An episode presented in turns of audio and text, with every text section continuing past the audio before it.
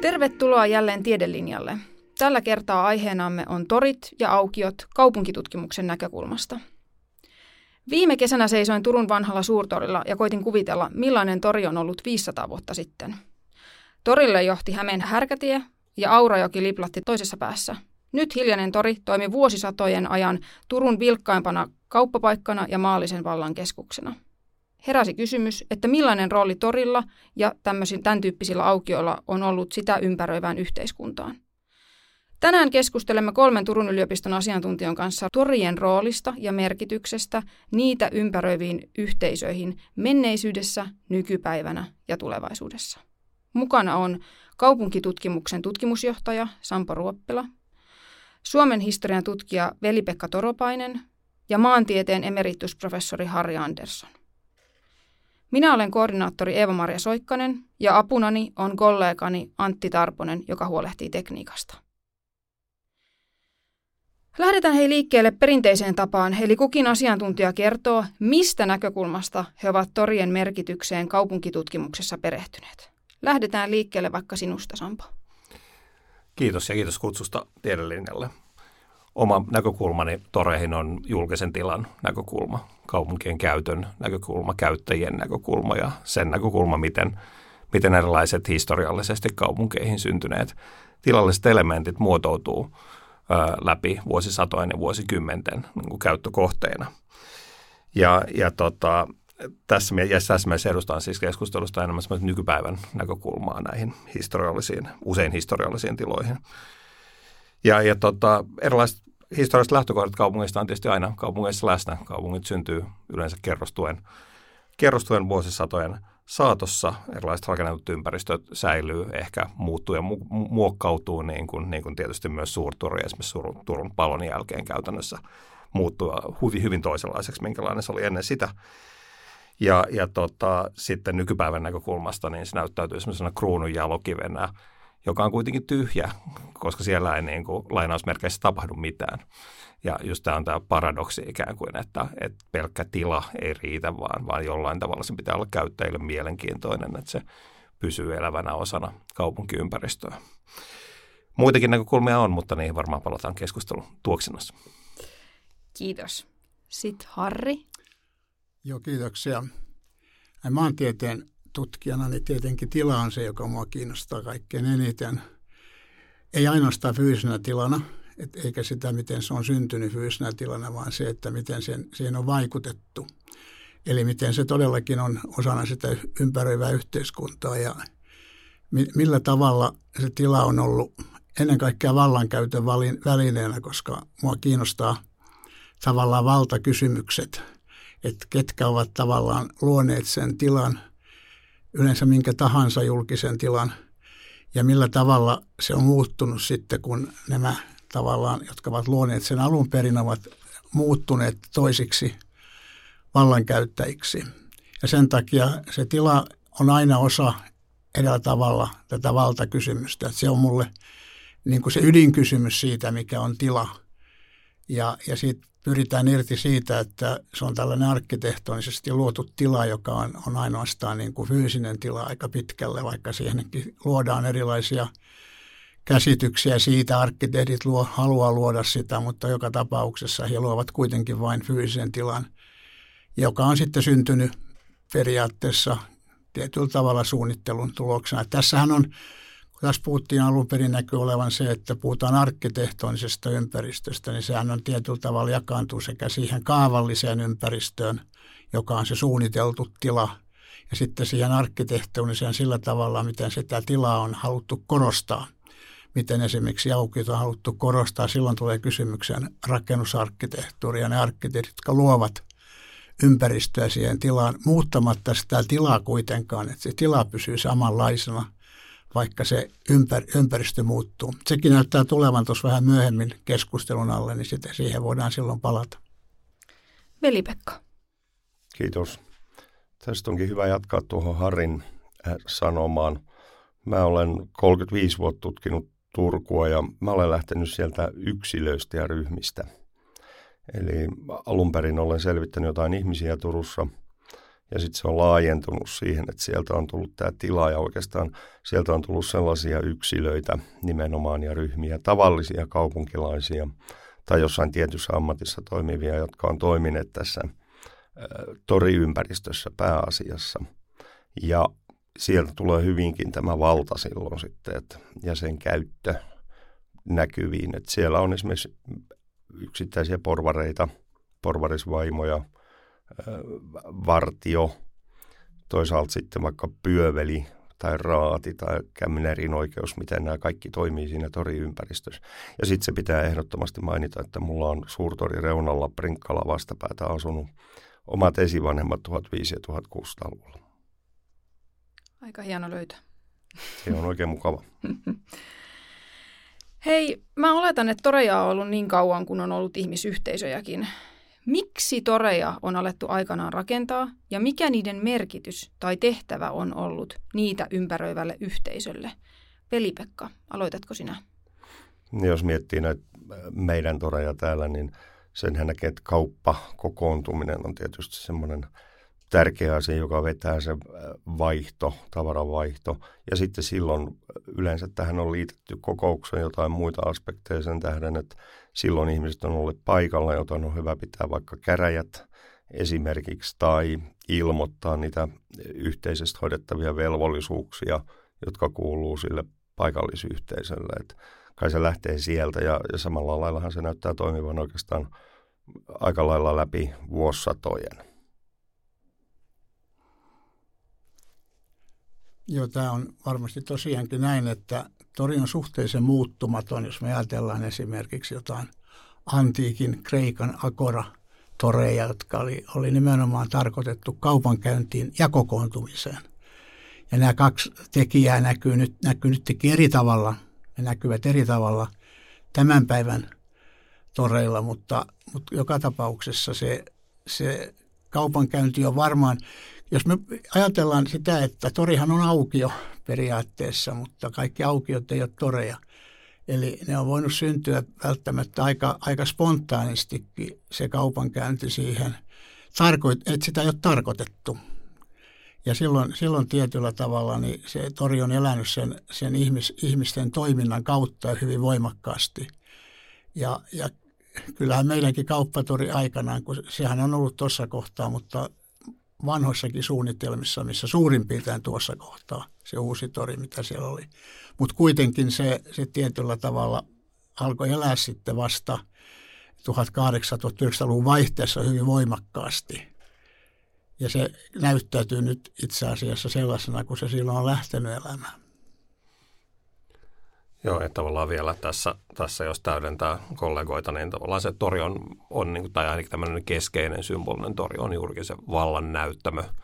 Siellä on paljon, paljon niin kuin ikään kuin näitä, näitä tosiaan kokoavia, yhteiskuntaa kokoavia toimintoja, niin kuin käräjät, joka mainittu, mutta myös erilaisia, erilaisia symbolisia rituaaleja, jo, jolla on niin kuin näytetty asemaa, kulloinkin vallanpitä, vallanpitävien tahojen asemaa kaupungeissa – tai, tai, tota, ää, tai, tai, tai näytetty, mikä ei ole sallittavaa. Että torejahan on käytetty myös esimerkiksi mestauspaikkana, että, että tota, sillä tavalla niin kuin tuotu valtaa esiin. Mutta tästä meillä edelleen on ikään kuin yksi tämmöinen muistumään jääneen jouluraho, joulurahon julistus, joka on niin kuin kaupungin tärkeimmältä torilta annettu, ää, annettu kehotustoimia tietyllä tavalla joulupyhien aikaa.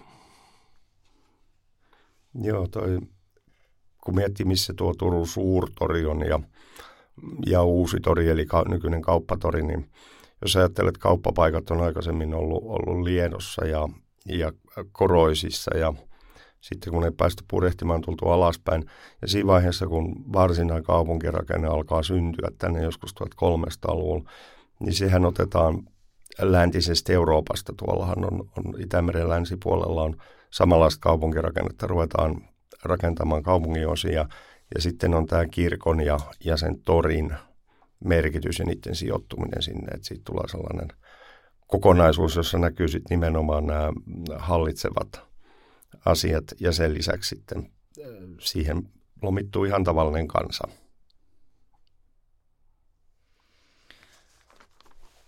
Joo, miten torien tehtävien merkitys on vuosisatojen aikana muuttunut teidän mielestä ja millaisia tehtäviä toreilla on kaupunkitilana nykyyhteiskunnassamme? Olisi mielenkiintoista keskustella tässä, että mitä nämä muutokset kertoo samalla myös meidän ympäröivästä yhteiskunnasta. Tässä voisi aloittaa vaikka Harri. Joo, tämä muutos, niin tuossa äsken vähän sitä tapailinkin, että se on ollut hyvin hidas. Eli, eli onneksi hidas. Se on tietyllä tavalla säilyttänyt, se on semmoinen maamerkki kaupungissa, joka on säilyttänyt oman identiteettinsä hyvin pitkään. Eli juuri se kauppapaikkana ja nimenomaan tällaisten kokoontumisten, suurlakkojen ja, ja, ja tuota noin, niin erilaisten manifestien ja muiden sijoitus- tai tuota, suorituspaikkana – niin se on, se on määrätyllä tavalla se, joka on säilynyt. mä, olen hyvin, mä seurasin hyvin, hyvin huole, huoli, niin kuin huolella sitä, että kun, kun tuo tori lähti muuttumaan, oikeastaan toriparkki on se, mikä on tuonut tämän, tämän Turun kauppatorin erilaiseen, ympär, erilaiseen elämään todellakin. Et se, mitä sitä ennen tori ollut, on aina sitä samaa ja siellä on säilyneet ne, maa, ne maalaisten penkit – jotka mun mielestä on ollut hyvin viehättäviä. Se, se maalaisten penkki on ollut siellä varmasti vuosisadan ajan, ne penkit siellä ja siellä on myyty sitten vihanneksia ja juureksia ja muuta sellaista. Metri tai kaksi metriä sitä penkkiä. Ja sekasieniä onneksi ei myydä enää. Se on ollut hyvin, hyvin, hyvin erikoinen juttu, kun muista itsekin nähneen, että sekasieniä. Mutta tuota noin, niin joka tapauksessa niin se, on, se on ollut muuttumaton. Tori ympäristö on muuttunut huomattavasti, mutta se ei, ole, se ei ole tavallaan heijastunut siihen torin käyttöön. Ja sen takia ihmiset toivovat, nyt kun tämä toriparkki tuli ja se pinta uudistettiin ja kaikki uudistettiin, että se ei muuttuisi liian radikaalilla tavalla – ja sehän on nyt moni, hyvin paljon monipuolisempi ja siihen on tuotu nykyyhteiskuntaan. Ne ravintolat, ei, ei torilla ennen ollut mitään ravintoloita, että jotain grilliä, tuommoista pikaruokagrilliä lukuun ottamatta, mutta siellä on nyt tullut ravintoloita, eri tasoisia ravintoloita, jotka heijastavat tätä Turun erittäin voimakasta ravintolakulttuuria. Se näkyy nyt myös Turussa tämä ravintolakolmio, joka Turussa on, niin sehän tori ei nyt ihan siihen kuulu, mutta se on hyvin lähellä. Ja se, se on tuotu torille. Sitten on tuotu tämä nuoriso, tämä skeittiradat ja tällaiset siihen. Ja sitten on haluttu, mutta kuitenkin on säilytetty sitä vanhaa torikauppaa. En ole käynyt kuin pari kertaa tuossa uudella torilla ja toisen kerran kävi ostamassa yrttejä istutettavaksi ja siellä löytyi ne yrtimyyjät edelleen, että siellä – se on, se on minusta mielenkiintoista, että me, me nähdään se vanha tori kuitenkin, mutta me nähdään nyt tällä hetkellä se muutos on ollut huomattavampi kuin se on ollut kymmeniä kymmeniä vuosiin.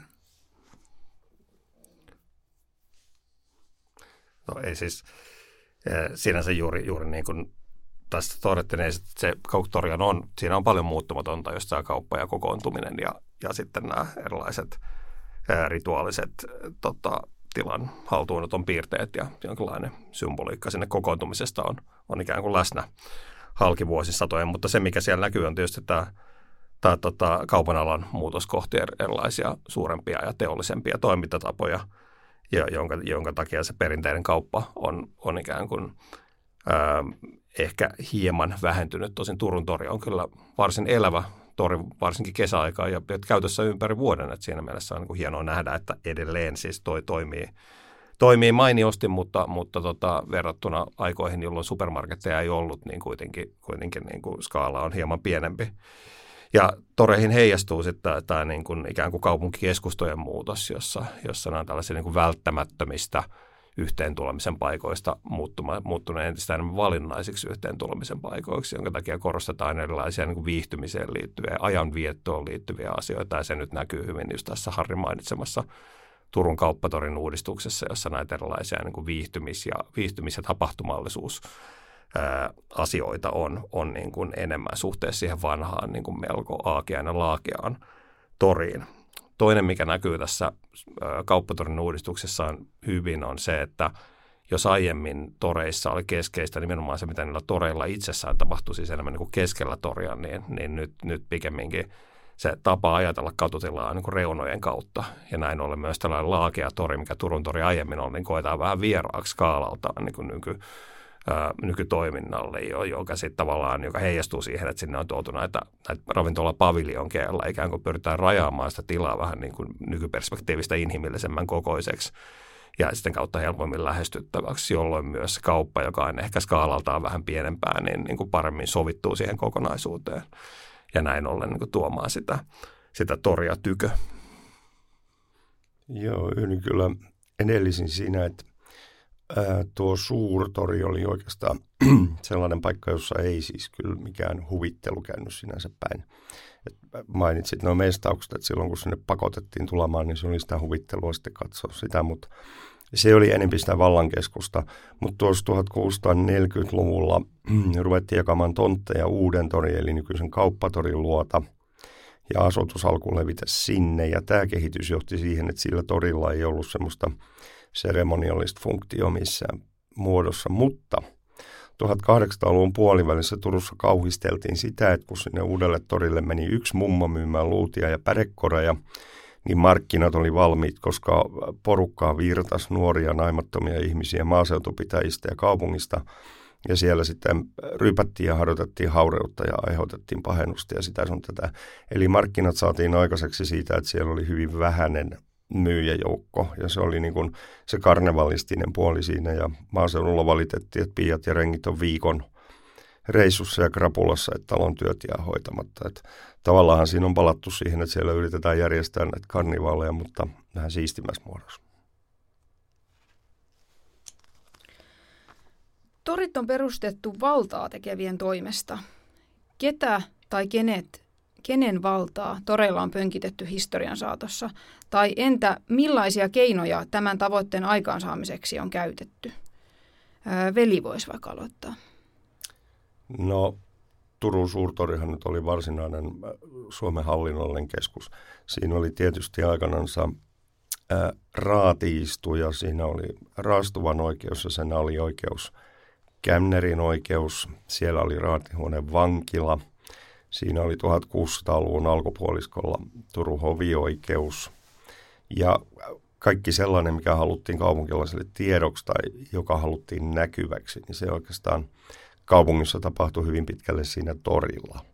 Eli se oli kruunun valta, joka haluttiin näyttää ja kaupunki edusti sitä. Kaupungissa oli oma lakinsa, kaupungin laki. Sitten kun Turkua ympäröi tulliaita, täällä ollaan Ryssänmäellä, niin se kulki tästä mäen poikki. Niin sen ulkopuolella oli maallaki, joka oli erilainen. Eli se oli hyvin vahvasti syntynyt sieltä keskiajalta se rakennet, millä – kaupunkia hallitaan. Ja toisaalta sitten kun kirkko nousee siinä vieressä ja siihen 1600-luvulla puhkastiin 50-luvulla iso kirkkokatu, joka antoi suoran näkymän oikeastaan siihen raatihuoneen eteen. Kaupungin vartion vierestä meni kirkolle, niin se yhdisti nämä kaksi.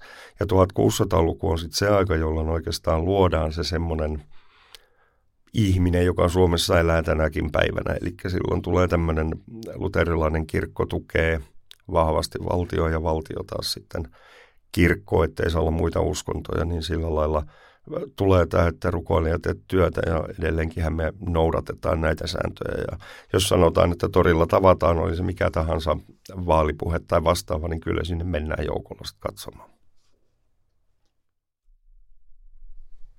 Ja tässä voisi ihan kysyä sitä, että kun me ollaan oltu Ruotsin vallan alaisia tuolla, niin täällähän ilmeisesti nämä, nämä tota, maanmittarit, jotka tuli sieltä Ruotsista, niin Hansson ja, ja Torstensson ja niin edelleen, niin onko heillä ollut tavallaan sellainen ruotsalainen ideologia, joka tuotiin tänne tähän Turun, jossa tori, rakennettiin tätä kaupunkia ja näitä toreja ja yleensä tätä kaupunkikaavaa.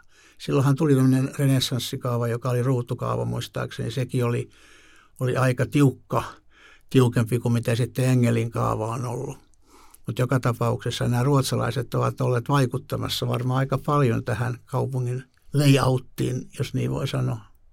Joo, se tuli tuolta ylemmältä taholta, eli, eli Tukholmasta tietysti tämä, kun elettiin suurvalta-aikaa, niin siinä oli tarkoitus nimenomaan tällä reguloinnilla, että, että saadaan semmoisia näyttäviä katuja ja, ja julkinen tila sieltä esille varsin hyvin. Eli, eli sillä pyrittiin korostamaan just sitä valtakunnan mahtavuutta, että kun tulee vieraita kauppiaita, niin he näkee, että meillä on, on näin valtava ja upea kaupunki. Ja, ja kaikki liittyy oikeastaan just siihen. Ja nämä maamittarit, joita sieltä tuli Gangiuksesta lähtien, niin, niin regulointi aloitettiin sitten heidän aikana. Että näitähän suunnitelmia tehtiin ja, ja jos menee tuonne Herrainkulmalle – niin siinä sitä nyt pikkusen pystyttiin toteuttamaan, mutta muutenhan se jäi siinä vaiheessa Turussa vielä sinne Engelille asti 1800-luvulla.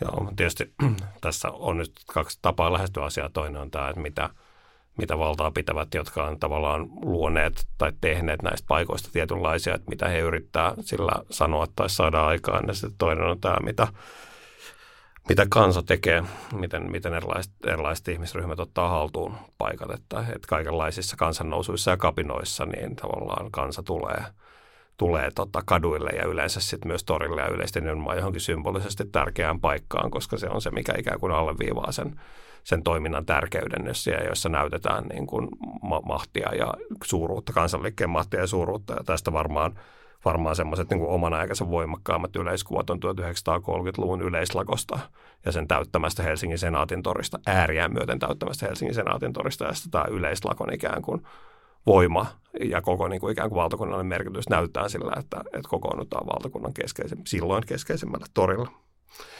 Ja toisaalta sitten taas niin kuin toisenlaiset kulttuuriset murrokset, esimerkiksi samaisella Senaatin torilla Total Balalaika Show 90-luvun alussa niin kuin alviivaamassa sitä, kuinka Suomi irtautuu tästä Neuvostoliiton, Neuvostoliiton kainalosta ja, ja, ja, tota, ja, ja karnevalisoi, karnevalisoidaan se Suomi-itäsuhde ikään kuin avauksena, niin kuin voimakkaana niin kuin irtautumisena uuteen aikaan.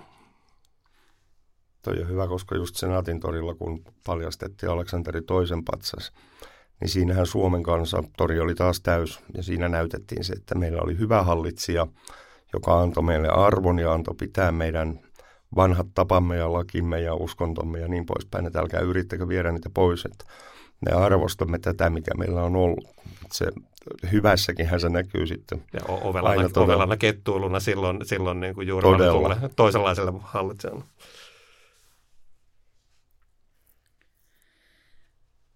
Mitä ihmisryhmiä torit on nostanut, eli ketkä saavat toimia siellä aktiivisesti nykypäivänä?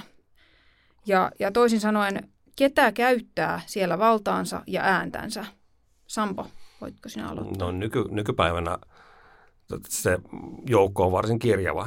Toria otetaan haltuun milloin minkälaisen porukan toimesta, toimesta, mutta yleensä aika hetkellisesti just ikään kuin demonstroiden jotain tiettyä, tiettyä asiaa.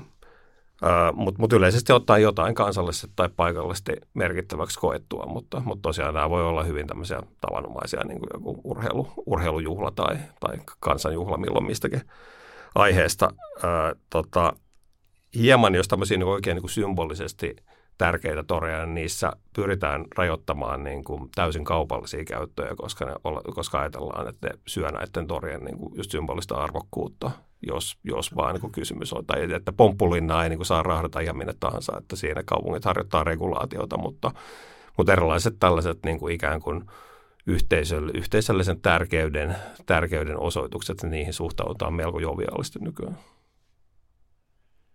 Joo, tuohon tullaan lähestytä, lähestytään tätä kontrollia. Äh, kyllähän tota, mä en tiedä sitä, onko toreja aidattu sillä tavalla, että ne olisi niin kiellettyjä tiloja johonkin tiettyyn aikaan, mutta, mutta tuota noin, puistojahan on, on jo, ei kai Suomessa sentään, mutta Euroopassa on puistoja, jotka suljetaan yöajaksi tavallaan. Ja sitten on tämmöiset tietenkin nämä parokkiajan puistot on sellaisia, että niissähän ei voi levittää tota piknikhuopaansa minnekään nurmikolle, että se on että sellaiset julkiset tilat kuin puistot, niin on hyvin eri tavalla käytettyjä että niissä on suunnittelijatkin ottaneet tavallaan sen lähtökohdan, että sitä pitää käyttää sitä tilaa ja luoda semmoinen ihmisten tila vastakohtana näille juuri näille parokkiajan puistoille, jotka on olleet hyvin suljettuja. Kyllähän meilläkin puistoja on käytetty aika tavalla huonosti ja hyvin ja sitten tavallaan sitten tulee mieleen Vähätori, jossa on ollut tämä taideslummeja – niitähän ei kovasti ole katsottu tuota hyvällä silmällä, koska ne tietyllä tavalla luo sen, sen julkisen tilan perinteisen kuvan tai imakon, mikä se on. Mutta suurtoli laidallakin on ollut siinä ihan sitten siinä sen tota noin, niin, taideteoksen vieressä tämmöisiä. Ne on, että suurtolilasti, että näitä tämän tyyppisiä ei mielellään päästetä, vaikka ne haluaisi tulla. Mä uskon sen, että juuri tällaiset alakulttuurit haluaisivat tulla sellaiseen tilaan, joka on näkyvä tila ja näkyy sitten muiskin kansalaisille, että kauppatorilla se tapahtuu toisella tavalla, mutta tällaisia ei, ei taideslummeja tai sen tyyppisiä ei ole päästetty just tällaisiin julkisiin tiloihin, jolla on tietty symbolinen arvo, mitä tuossa Sampokin totesi. Se on ollut jo 1800-luvulla esimerkiksi jaettiin sitä, että kuka sai milläkin torilla tehdä ja mitäkin. Esimerkiksi Turussa, että suurtori on tietysti se, jossa oli se hallinto ja se on ehkä se symbolinen ja seremoniallinen. Kauppatorilla sai käydä kauppaa, mutta sitten esimerkiksi puutori oli varattu vaikkapa juutalaisille narinkatoriksi, että, että heillä ei ollut asia mennä kauppatorille sitten taas tekemään sitä kauppaa. Että kyllä sitä aika vahvasti on jaettu. Mun tuli mieleen ihan sellainen asia tuosta että joitain vuosia sitten mä olin hyvin huonosti liikkuva keppien kanssa. Ja samaan aikaan mun äitini oli pyörätuolissa ja, ja kaupunki esti meitä täysin menemästä sinne torille, koska se kivetys oli niin hirvittävä, että siellä ei voinut työntää kipeän ihmisen pyörätuolia ja mä en voinut itse kävellä sillä, koska mä olisin kaatunut heti. Eli tässä nyt oikeastaan, kun kaikki haukkuu tuota kivetystä, että se pitäisi olla niin ja näin, nyt se vanha säilytetty, onhan niitä kiviä siellä, mutta mä olen sitä mieltä sataprosenttisesti, että se, että siitä on tehty nyt vähän esteettömämpi, niin se saattaa tuoda uusia käyttäjiä. Juuri tänne tullessa juttelin bussissa siitä, että, että ihminen, joka ei välttämättä pidä siitä, että kaikki tuodaan suoraan joku kaljatelta Pyhä Aleksandran kirkon eteen, niin silti se saattaa tuoda myös torimyyjille uusia käyttäjiä. No mä olen itse sellainen, mä käyn melkein joka päivä torikahvilla. Ja torikaffella tulee sitten yleensä, että mä haluankin mansikoita, mä haluan yrtteijuurta jotain vastaavaa, niin kyllä mä sitten ostan, vaikka mä normaalisti ostaisin ne lähikaupasta.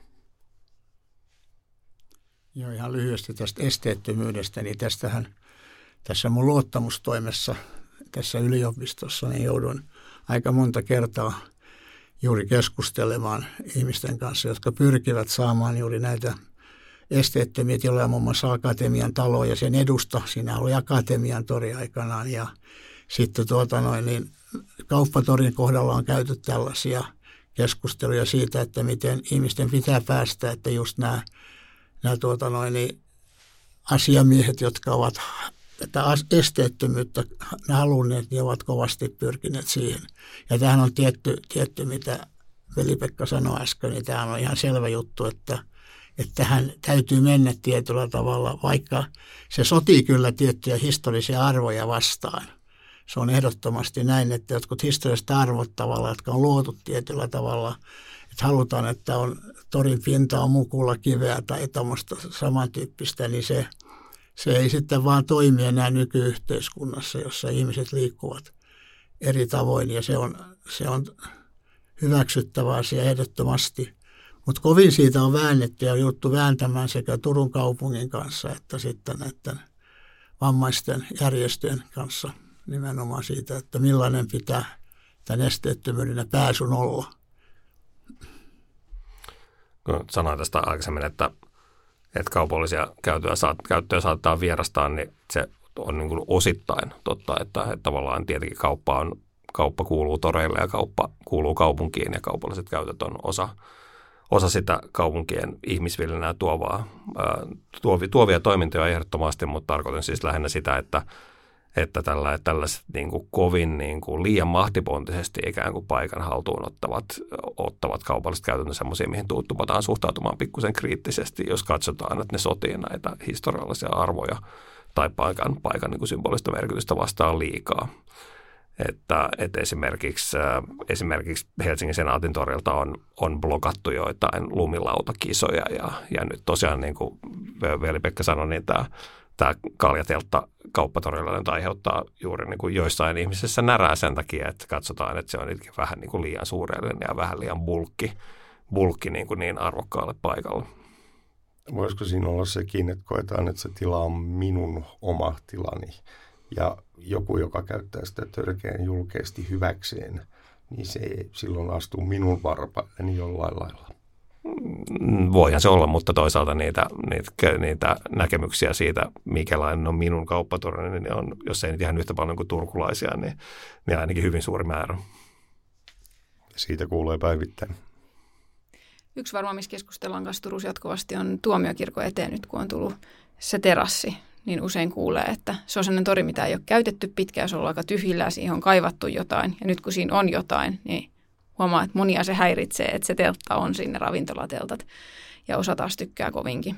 Niin, mä siis nimenomaan sitä on syytä mm. korostaa, että moni mm. tykkää siitä kovinkin ja itse, itse kyllä ilmoittaudun tähän jälkimmäiseen joukkueen, että muista se puoltaa hengen juuri paikkaan, joka on joka on niin todella hieno, mutta, mutta todella alikäytetty. Ja, tää, tää, niin kuin, ja mä pidän tällaisesta, tällaisesta tota, tavasta toimia, että, että tilapäisillä käytöillä, niin kuin sekin on muutama kuukausi kesäaikaan, niin ikään kuin muistutetaan ihmisille, että kuinka hienoja paikkoja ja aukioita, aukioita teidän kaupungissa oikeastaan onkaan. Ja, ja tota, se on, on mun mielestä se torin, torin puoli nyt on ehkä semmoinen tavanomaisempi, mutta varsinkin se puiston, puiston puoli on musta niin kuin erittäin hienosti toteutettu ja, ja, ja tota, hyvällä tavalla, hyvällä tavalla tota, ehkä taas muistuttaa ja tutustuttaa kaupunkilaisia omaan kaupunkiinsa. Joo, tässä kannattaa muistaa, että tuomiokirkkotorihan oli aikanaan, siinä oli aika vilkas liikennekatu läpi. Ja silloin kun se poistettiin siitä, niin taksin kuljettajat oli kaikkein eniten sitä vastaan. En mä oikein ymmärrä. Linja-autot joutuu nyt kiertämään sen sieltä aika ahtaan kulman kautta, kun ne tulee Hämeenkadulta kääntyä Anikasten kadulle. Et se on sellainen paikka, mutta, mutta tuota noin, niin sitten sit tehtiin, se on todella, mulla on yksi semmoinen dia yhdessä esityksessä, jossa olen käyttänyt tämä kaupungin Turun torit ja aukiot, niin mä lähdin liikkeelle tästä tuomiokirkkotorista. Se on, kun katsoo sitä tuomiokirkosta sinne Aureolle päin, niin sehän on sellainen erittäin laaja, tyhjä kokonaisuus. Ja sitten mä seuraavassa kuvassa laitan siihen sen Kerpera-labyryntin, joka siinä on ollut, jolla on pehmennetty sitä toria huomattavasti. Se huomaa, miten hyvin helpolla keinolla siitä saadaan pehmeämpi kovasta tulee pehmeä nimenomaan sillä lailla. Ja se, että siinä nyt on tätä, tätä ravintolatoimintaa ja tällaista, niin munkin mielestä niin se on hyvinkin, hyvinkin tuota noin niin suosit, tai sanotaan, sanotaan nyt sitten, että se on sitten, sen voi hyväksyä periaatteessa, että se, että se kovasta tehdään se pehmeä juuri tällä tavalla, jos ei siinä mitään ole. Tietenkin se sitten palvelee sitä tuomiokirkkoa Tämähän on se vanha Kamilo sitten idea, että toria pitää rakentaa, toria pitää rakentaa, että hän siellä Viini Votivikirkon torin, torialuetta tai sitä aukiota hän rakenteli. Se on melkein elämäntehtävä, mitä siihen voidaan rakentaa, että se on typerää, että se on niin tyhjä. Ja, mutta ei tuohonkaan nyt, en soisi tietenkään, että tuohon mitään rakennetaan, mutta toi, että se on tilapäiskäytössä, niin se on erittäin hyvä asia. Joo, kyllä olen, olen ihan samaa mieltä. Mä aina ajan niitä kauneusarvoja, että pitäisi ottaa ehdottomasti huomioon se ympäristö sitten niin hyvin kuin mahdollista. Ja se puiston puoli, jonka Sampo mainittit, niin, niin se on kyllä mun mielestä tosiaan onnistunut ja kaunis. Sen tyyppistä toivoo, toivoo näille aukioille, että voi olla, että välillä ihmisen muisti on vähän valikoiva ja pitkä, että kun ne on tyhjiä, niin siihen on totuttu, mutta kyllähän torit on aina ollut aika lailla eläviä. Mä en malta olla kysymättä. Mä ajattelin, että mä en kysy tätä, mutta mun on pakko kysyä. Monta kertaa te olette sanonut tänä aikana, että torilla tavataan. Ja me kaikki tiedämme, mitä tapahtuu jääkiekko- ja euroviisujen jälkeen, kun jos voitto tulee, niin onko tämä niinku suomalainen piirre, että mennään torille vai onko tämä joku yleismaailmallinen? Minä en tiedä. No se on nyt ainakin yleismaailma, että kokoonnutaan johonkin. Ei se nyt välttämättä tarvi olla tori. Olihan siellä Latviassakin, Riassa, niin olihan siellä aikamoiset, aikamoiset juhlat nimenomaan tuon ton jääkiekko pronssimitalin takia. Ja se, on, se voi olla kaduilla, mutta julkisesti tilas kuitenkin se on niin kuin totta, että silloin se on sellainen, että se, sehän, on, sehän on ihan hyvä idea tietenkin, ja nythän, mutta tietenkin sitäkin nyt se kontrolliasia tulee siinäkin, että nythän kerrottiin, että Turun kauppatori ympäristössä on erittäin tehokkaat valvontakamerat, joilla kuvat haluttiin kertoa, että nyt ei kannata rikkoa mitään. On yleismaailmalle ilmiö, että kokoonnutaan toreille tai toreille ja turuille. Keskeinen, keskeinen tori on yleensä se pääkallon paikka tai keskeinen aukio, mutta, mutta, mutta yleensäkään se ei, ei riitä näille kansanjuhlille niin kuin skaalaltaan, vaan sitten se laveasti tapahtuu niin kuin keskeisillä kaduilla. Tuntuu, että se on jotenkin semmoinen juhla, se torijuhla, mihin niin kuin mikä on kaikkien meidän yhteinen, vaikka sitä katsoo kuvista, niin se on semmoinen joku, mikä jollain tietyllä tavalla kokee olevansa osa sitä porukkaa. No se symboloi sen, mm. symboloi sen ikään kuin nostaa sen sille jalustalla, että Kyllä. se tapaaminen torilla nostaa sen tavallaan niin kuin merkkaa sitä, että, että se on, on niin, kuin niin tärkeä, että se, se aiheuttaa tämän mm. torilla tapaamisen. Niin, niin on, on yksi, yksi tota noin, niin maa, jossa ei mennä toreille eikä torille, ja se on Yhdysvallat. Siellä ei ole kaupungeissa toreja – Mä olin, asuin Lexingtonissa yhden vuoden, joka on Turun kokoinen kaupunki. Ei näytä siltä kyllä, koska se kaikki on siellä esikaupungeissa se väestömäärä. Mutta tuota noin, niin kysyin, että missä sitten tori täällä on, ja sanoin, että ei täällä ole mitään toreja.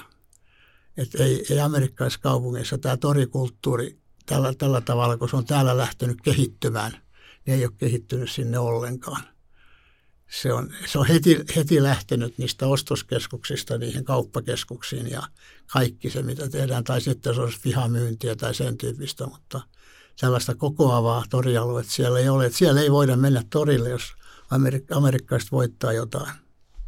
Sattuvat voittamaan. Vanhastaan toi suurtori ei ollut kokoontumisen paikka tällaisessa kansanjuhla eikä, eikä muutenkaan spontaanisessa muodossa, vaan ainoat mahdollisuudet sinne kokoontua oli se, että raati oli käskenyt paikalle tai, tai oli ollut rauhanjulistus tai oli markkinapäivä, eli käytiin kauppaa. Ää, 1900-luvun alussa esimerkiksi Turun kaupunki yritti tätä spons, spontaania kokoontumista todella hillitä sillä, että kielsi yksinkertaisesti vaikkapa esimerkiksi työläisten kokoontumisen, joka ei ollut sinänsä mikään mielenosoitus, vaan he olisivat viettäneet vähän niin kuin tyyli kansanjuhlaa siinä samalla pitäneet puheita ja lippujen kanssa. Niin Turun kaupunki kielsi sen ja sitten esimerkiksi Kaarinan puolelta Paaskunnan Ruskollari Vihtori sanoi, että meille voitte tulla. Niinpä sitten että marssittiin Turusta pois ja puheet pidettiin Hannunitus yhden kiven päällä sitten ja, ja Vihtoria kiitettiin myöhemmin sanomalehdessä sitten kovasti. Mahtavaa. Tässä on jotenkin tullut tosi hyvin esille tämän keskustelun aikana se, että miten jotenkin sen torin rooli on muuttunut siinä ympäröivässä yhteisössä. Että jos se ennen on ollut niin kuin käskyjen ja, ja tota, ohjeiden paikka, niin sitten sit on hiljalleen tavallaan tullut markkinapaikka, joka on ehkä tietyllä tavalla jouduttu jopa luopumaan siitä, että nyt meillä on niin kuin ostoskeskukset ja tori hakee tavallaan sitä uutta rooliaan ollen jotenkin niin kuin viihtyisä ja viihdyttävä paikka. Niin nimenomaan kun te olette tuohon näitä ske- skeittipaikkoja, kuulee usein sitä, että kaivataan vehreyttä ja, ja tämän tyyppistä toimintaa, niin tämä on kyllä mielenkiintoista seurata tätä Turun kehitystä, että miten niin kuin, mihin suuntaan me nyt lähdetään ja, ja tavallaan itsekin herää ajattelemaan sitä, että suurtori on ollut ennen Turun paloa ja Turun palo muutti kaiken ja rakennettiin uusi tori toiselle puolelle ja sen takia toi suurtori on jäänyt jotenkin ehkä vähän syrjään, eikä se ole välttämättä löytänyt tietyllä tavalla sitä omaa paikkaansa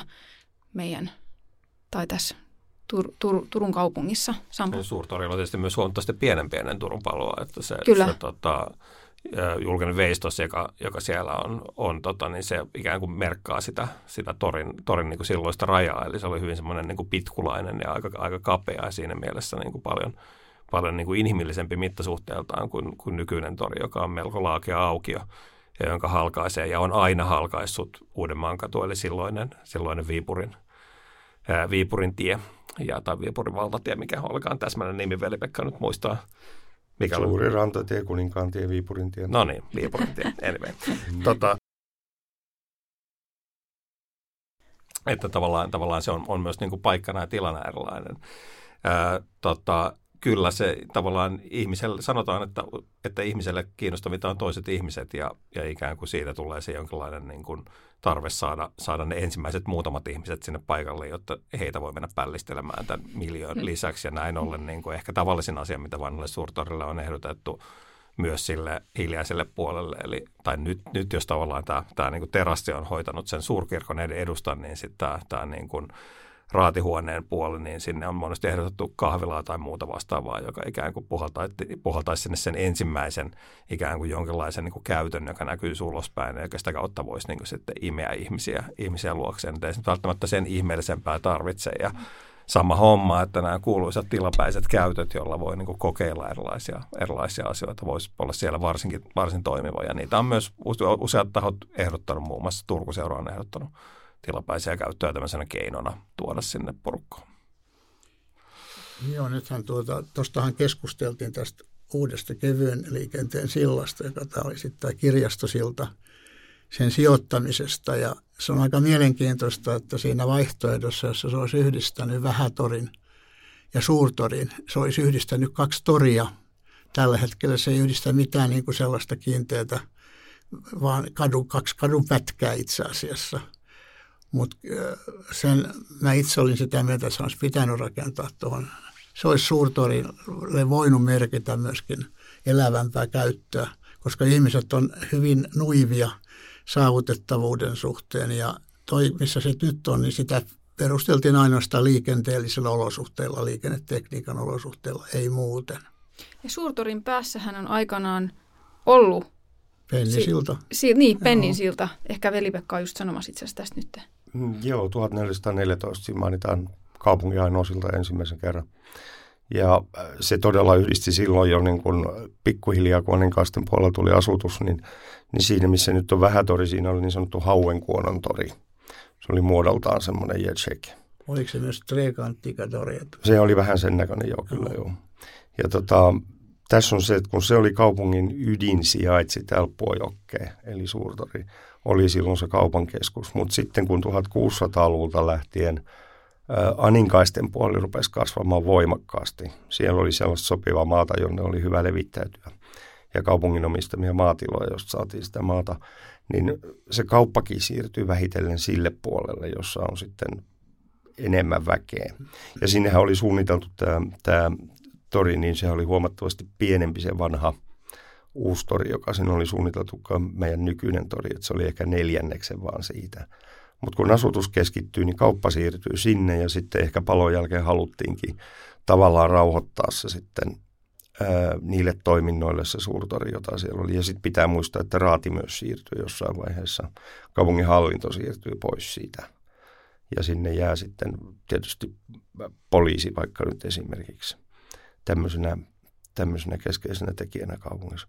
Mutta nämähän muuttaa niin kuin paikkaansa. Turussa on kauheasti hautausmaita siellä ja täällä ja toreja siellä ja täällä, jota on käytetty sitten vaikkapa nyt esimerkiksi joku pieni samanlainen kolmionmuotoinen torinpalainen luostarikorttelis, joka on nyt sitten Aboa-vetusmuseon alueella. Niin kaikki näillä on ollut semmoinen merkitys ja nimenomaan sen kaupan puolesta. Yksi mielenkiintoinen seikka tulee tästä, tästä Turun palon johtuen siitä, tai sitten onnettomuuden mäestä, kun puhutaan, niin Alinkaisten torin rakentaminen sinne nyt Engelin kaavan jälkeen, niin sehän tietyllä tavalla, sitä kai perusteltiin osittain sillä, että raivataan tilaa sellaisella, että tätä tiivisrakenteista onnettomuuden mäkeä tietyllä tavalla oikeastaan turvataan tulipaloilta rakentamalla tämmöinen laajempi toriaukia siihen – joka, joka sitten on saanut puutori nimen lähinnä siis käyttötarkoituksia. Siinäkin on mielenkiintoista, että kun se kuitenkin on Anikaisten tori, niin sen, sitä nimitettiin puutoriksi ihan sen käyttötarkoituksen mukaan, mitä sitä alettiin laittaa. Mä kävin jostain rännit sieltä joskus, peltirännit. Mahtava ostopaikka. seuraavaan kysymykseen hei. Koska torit ovat olleet valtaa tekevien perustamia, ne ovat historian aikana myös hiljentäneet monia ihmisryhmiä. Ne ovat olleet kontrollin ja rangaistuksen paikka, niin kuin tässä monta kertaa on itse asiassa tullut jo esillekin. Ketä ja mitä on hiljennetty? Ja miten tämä kontrolli ja rangaistus on näkynyt? Tässä on itse asiassa tullut muutama esimerkkikin, mutta voitaisiin puhua tästä niin kuin laajemmin, että ketä ja mitä? Veli-Pekka, sä voisit aloittaa. No niin kuin sanottu, niin siellä on ne vallankeskeiset elementit ja sitten näähän antaa ne rangaistukset. Toripäivinä oli sallittua ja, ja kaupunkilaisten muutenkin myydä. Tori on muuten tässä kohdassa mainio, että kun miettii, että ihminen, jonka ei ollut pakko mennä torille, vaan hän olisi voinut lähettää sinne palkollisensa myymään – mutta hän halusi itse mennä sen tähden, että se oli niin keskeinen paikka tavata maaseudulta tulevia ihmisiä ja tavata muita kaupunkilaisia ja nähdä sitä elämää ja seurata, mitä siinä tapahtuu. Eli sinne kyllä hyvin mielellään tultiin. Mutta oikeastaan mä olen esimerkiksi kirjoittanut just näistä rikoksista ja rangaistuksista ja pyöväleistä. Ja oikeastaan kaikki, jotka niin kuin aiheutti minkäänlaista häiriöä kaupungissa, niin, niin niiden – esiintyminen torilla ei ollut sallittua. Eli tämä on hyvä esimerkki, että Turun pyöveli äh, raati oli kokoontunut ja tuli raatihuoneelta ja pyöveli oli torilla kännismarkkinapäivänä ja huuteli hävyttömyyksiä, niin hänet erotettiin ja karkotettiin kaupungista saman tien. Eli siinä näkyy se, että valtaa pitävää ei saa vastustaa. Ja kaikki, sanotaan nyt vaikka synti, mitä teet, niin sehän myöskin nousee Jumalalle ja aiheuttaa sen, että koko kaupunki kerähtää sitten, niin kuin kävikin monta kertaa. Ja kaikkein parhaiten se näkyy siinä, että raatihuoneelta julistettiin tuomioita. Siellä oli vankila, jossa oli monta erilaista vankitilaa ihan surkeista kellareista velkakamareihin ja niin poispäin. Ja torille pystytettiin mestauslava ja siihen kaupunkilaisten oli tultava paikalle Sakonualla katsomaan sitä toimitusta. Siinä oli äh, piiskauspaalu, jossa ruoskittiin, pidettiin kaularaudassa jostain rikoksista – ja sitten vaikkapa esimerkiksi puuhevonen 1600-luvun alkupuolella yksi kerjäläispoika, jolla oli puujalka, niin kävi kuseksimassa leipurin piian ja sen leipien päälle siinä torilla. Ilmeisesti siinä tarkoituksessa, että hän heittäisi ne leivät pois ja tämä sai sinne ruuakseen, mutta raati sitten totesi, että koska on tämmöinen kuseksiin siellä torilla, niin hänet voidaan sitten laittaa puuhevosen selkään kolmeksi tiimaksi kuivumaan. Eli tämmöinen teräväksi väistetty parru, joka oli terävä kulma ylöspäin ja painot jalkoihin ja siihen istumaan sitten. Ehkä se kuivatti tämän pojan aika tehokkaasti.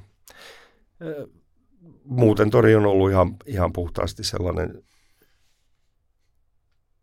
että sieltä on julistettu kaikki se, mikä siellä Turussa rummutettiin torilla ja sen jälkeen julistettiin ihmisille sitten vaikkapa joulurauha esimerkiksi tai sitten kielto tehdä sitä ja kielto tehdä tätä tai, tai jotain vastaavaa.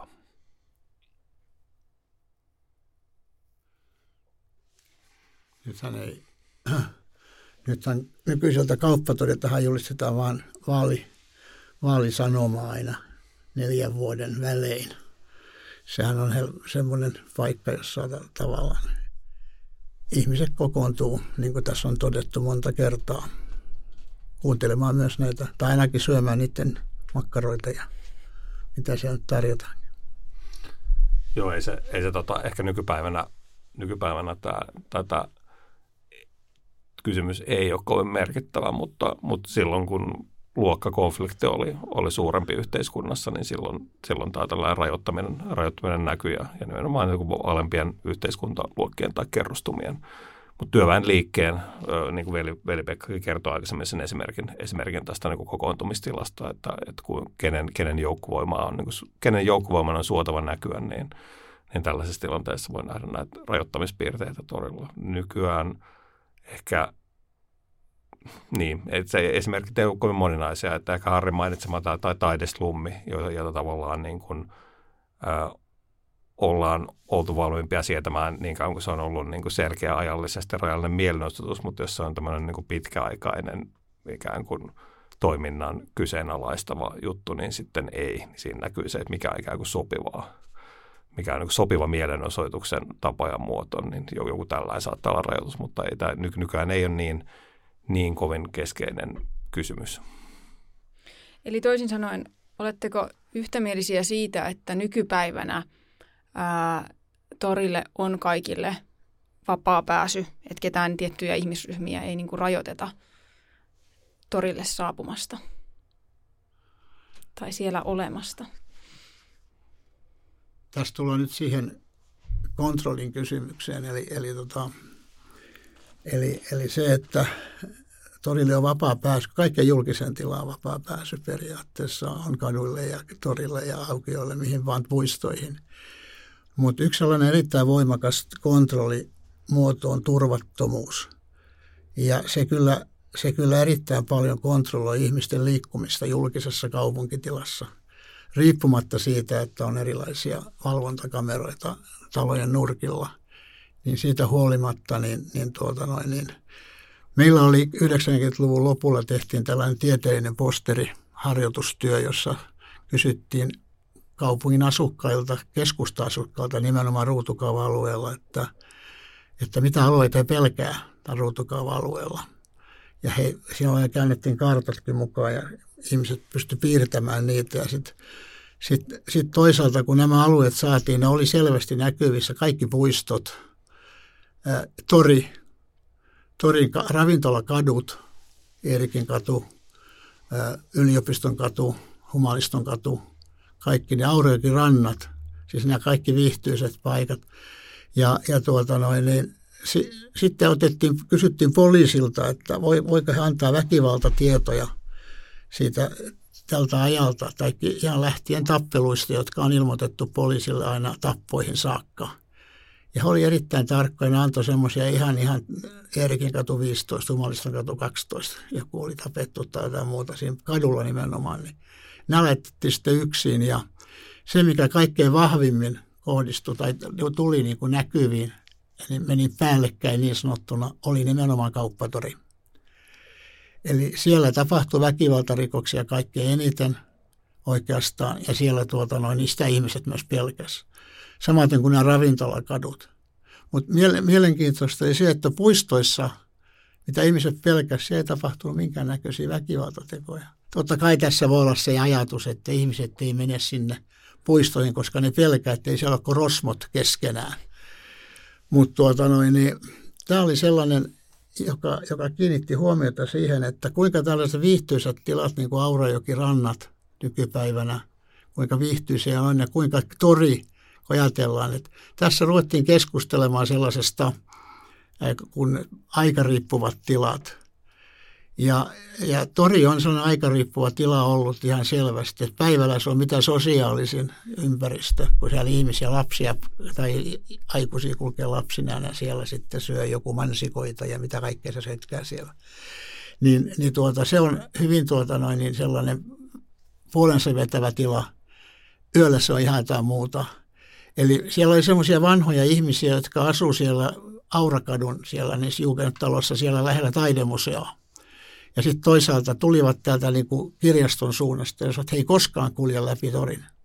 Ei ikinä kulje siitä läpi, vaikka se oli lyhin matka, vaan aina katuja pitkin. Ja siihen, siellä on meluavia nuorisojoukkoja, humalaisia ihmisiä iltaisin. Tästähän tämä teki väitöskirjansa tämä Timo Kopomaa Timo Kopomaa, joka kirjoitti sellaisen kuin Tori Marginaali ja kaupungin haasteet, joka puhuu siitä tavallaan, että tori- ja puistoalueet, tällaiset äidit ovat siellä lapsien kanssa, se on miellyttävää. Sitten lähtee pois. Tilalle tulee se niin kuin tällainen juopposakki itse asiassa ja muuttaa kokonaan sen niin kuin marginaaliseksi tilaksi, mitä se ennen, se on ollut ennen keskeinen tila, nyt se on marginaalinen tila. Tämä on ihan mielenkiintoista tämä aikariippuvuus, joka, joka säätelee näitä tiloja. Ja valitettavasti torit on nyt sitten sellaisia tiloja, jotka ovat myöskin tässä negatiivisesti esillä. Erittäin mielenkiintoinen. Tai, tai voivat olla. Että nyt tietysti tuo tutkimus oli tehty 90-luvulla ja myös mainittu Timo Kopomaa tutki Hakaniemen toria Helsingissä 90-luvulla. Joo, Hakaniemen tori Helsingissä 90-luvulla on eri asia kuin Hakaniemen tori 2020-luvulla. Ja, ja, tota, ja varmasti sama pätee osittain näihin Turun, Turun paikkoihin, että, että vaikkapa kauppatorin valaistus uusimman uudistuksen yhteydessä parani aika tavalla öiseen aikaan ja, ja todennäköisesti vaikuttaa paljonkin siihen tilan, tilan kokemukseen, mutta, mutta totta on, että kaupun kaupunkitilat monet, monet on tämmöisiä, tai niiden kokemuksellisuus on aika sidottua ja myös sen tai niihin liittyvät ennakkoluulot on, on a, a, aika sidonnaisia. Että. Mutta semmoistakin evidenssiä julkisen tilojen tutkimuksesta on, että, että tätä, tätä tota, ää, tota, tota, juoppoporukkaa myös toleroidaan julkisissa tiloissa. Et esimerkiksi tuossa Taurajoki rannasta on, on sellaista tutkimusta, jossa ihmiset ikään kuin ymmärtää, että heilläkin on paikkansa kaupungissa ja jossain hekin kokoontuvat ja ja, ja tota, niin kauan kuin se ei ikään kuin kosketa omaa e-, elämää, vaan niin kuin kuuluu vaan niin kuin vähän epämiellyttävänä mölinänä, niin niin kauan mikä siinä antaa olla, että meidän rinnakkaisella on myös täysin mahdollinen ja se on yhtään se on aika semmoinen kaupunkilainen tapa suhtautua asiaan, että, että, että, että erilaisille porukoille on tilaa kaupungissa. Joo, vanhasta toi oli hyvä tuo, että aikasidonnaisia asioita, niin tuli mieleen, että siis kauppatorihan valvoi esimerkiksi toripoliisi. Siellä oli tietyt sakit, joita varvoltiin ja tiettyjä asioita tiettyyn aikaan. Mutta sitten esimerkiksi mun yksi nyt jo mennyt tuttavani kertoi, että kun hän oli koulussa siinä lähellä, niin sitten heitä kokoontui neljä viisi tyttöä lauantaina kadun kulmaan siitä koulun jälkeen. Ja sitten käveltiin siinä sitten sitä katua ja käännyttiin ja tultiin takaisin torin kulmaan. Ja toripoliisi huusi, että ei saa tehdä läjiä kadun kulmiin. Eli valvottiin hyvin tarkkaan sitä, että ihan, ihan kunnialliset koulutytötkään ei saaneet tehdä niitä läjiä sinne. Mutta sitten tämä, miksi nämä torit on ehkä ollut, kun puhuttiin siitä, että suurtori vähän niin kuin autioituu ja siltä menee paljon tehtäviä pois, kun kauppatori ottaa ne ja, ja, ja heinätori ja, ja puutori ja niin poispäin. Niin samalla lailla 1800-luvulla Turun varsinainen huvittelukeskus oli kupittaa. Siellä oli kaiken tasoisia ravintoloita ja muita laitoksia ja siellä kävi hyvin paljon turkulaisia. Siellä järjestettiin paljon tapahtumia, ilotulituksia, bengalin tulia, näytelmiä, tivolia, sitä sun tätä. Ja se veti tietysti sitten myös nämä remusakit pois kaupungin alueelta, koska siellä tapahtui ja he halusivat olla siellä myös. Ja 1900-luvun, 1890-luvulla ja 1900 20-luvulla valitetaan sitä, että kunnialliset ihmiset ei voi mennä sinne, koska siellä saa pelätä henkeensä näitä juoppoja ja lähinnä he tappuvat toisiansa siellä sitten niillä puukoilla, mutta se rauhoitti niin kuin näitä muita julkisia tiloja. Mutta samat ongelmat on kyllä ollut niin kuin ainakin 200 vuotta, kun, kun mistä Harri puhuu. Joo. Nyt olisi viimeisen kysymyksen hetki. Ja tämä on semmoinen lyhyt ja ytimekäs. Mä haluaisin kuulla teiltä kaikilta, että mikä teistä on tulevaisuudessa, mikä on hyvä eläväinen tori, millainen se on. Tämä voi olla aika villikin visio, mutta on, löytyykö teiltä jonkun, jolla, jonkunlaista visiota? Sampo voisi vaikka aloittaa. Ää, tota, mun villivisio on se, että tulevaisuuden tori on elävä tismalleen samasta syystä kuin nykypäivän tori ja, ja entispäivän tori. Eli se edelleen on tämä tämä tota, kauppa, kokoontuminen, kokoontuminen jonkin yhteisen asian äärelle ja sitten erilaiset symboliset eleet ja rituaalit, jotka, jotka liittyy tähän niin tärkeyden osoittamiseen osoittamiseen. Ja, ei, ei, ja esimerkiksi se, että, jos esimerkiksi kysymys sisältää sen piiloajatuksen, että tuoko digitaali, digitaalisuus jotain uutta toreille, niin, niin, niin hyvin välillisesti uskoisin, että, että tavallaan aikoinaan oli kaikenlaisia – ajatuksia siitä, miten julkiset ruudut muuttaa maailmaa, mutta kyllä se julkisen ruutu on se, mikä meillä on taskuissamme ja, ja se, se niin kuin saattaa vaikuttaa käyttäytymiseen, mutta mä en usko, että se vaikuttaa toreihin sinällään, vaan kyllä nämä torien, niin kuin, torien ne vanhat, vanhat syyt kokoontua tulee olemaan myös ne, mitkä on, on niin kuin pysyvät ja voimakkaat tulevaisuudessa. Mitäs Harri sanoo? Joo, mä olen samaa mieltä siitä, että, että meillä tulee olemaan eläviä elävä tori tai elävä kauppatori tai eläviä toreja, mutta se vaatii myöskin elävän kaupunkiympäristön ympärilleen.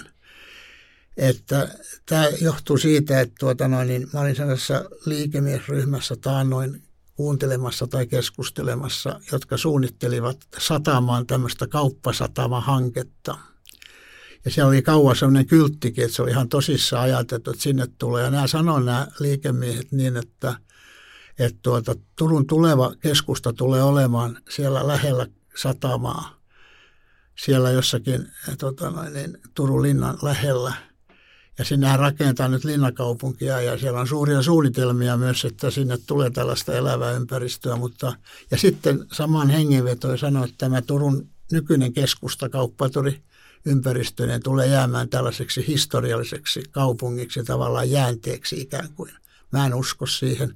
Mä en usko siihen vieläkään, sano sitten suunnittelijat ja liikemiehet, mitä tahansa. Mun mielestäni kauppatori tulee säilyttämään sen arvonsa ja myös tämä kaupunkikeskusta tulee pysymään elävänä, rakennettiin sitten linnakaupunkia tai ei. Nyt on aika hurja visio. Kyllä äh, mulle turkulaisena olohuone on se jo ja tori ennen kaikkea. Eli se on se paikka, jossa mä käyn melkein joka päivä torikaffel, otan kuvan ja laitan Facebookiin torikaffel, enkä selittele mitään. Käyn mielelläni syömässä erilaisia ruokia eri paikoissa, käyn, käyn ravitsemusliikkeessä siinä torin kulma. Teen ostokset siellä, kuuntelen mielelläni musiikkia, käyn kuuntelemassa vappupuheita.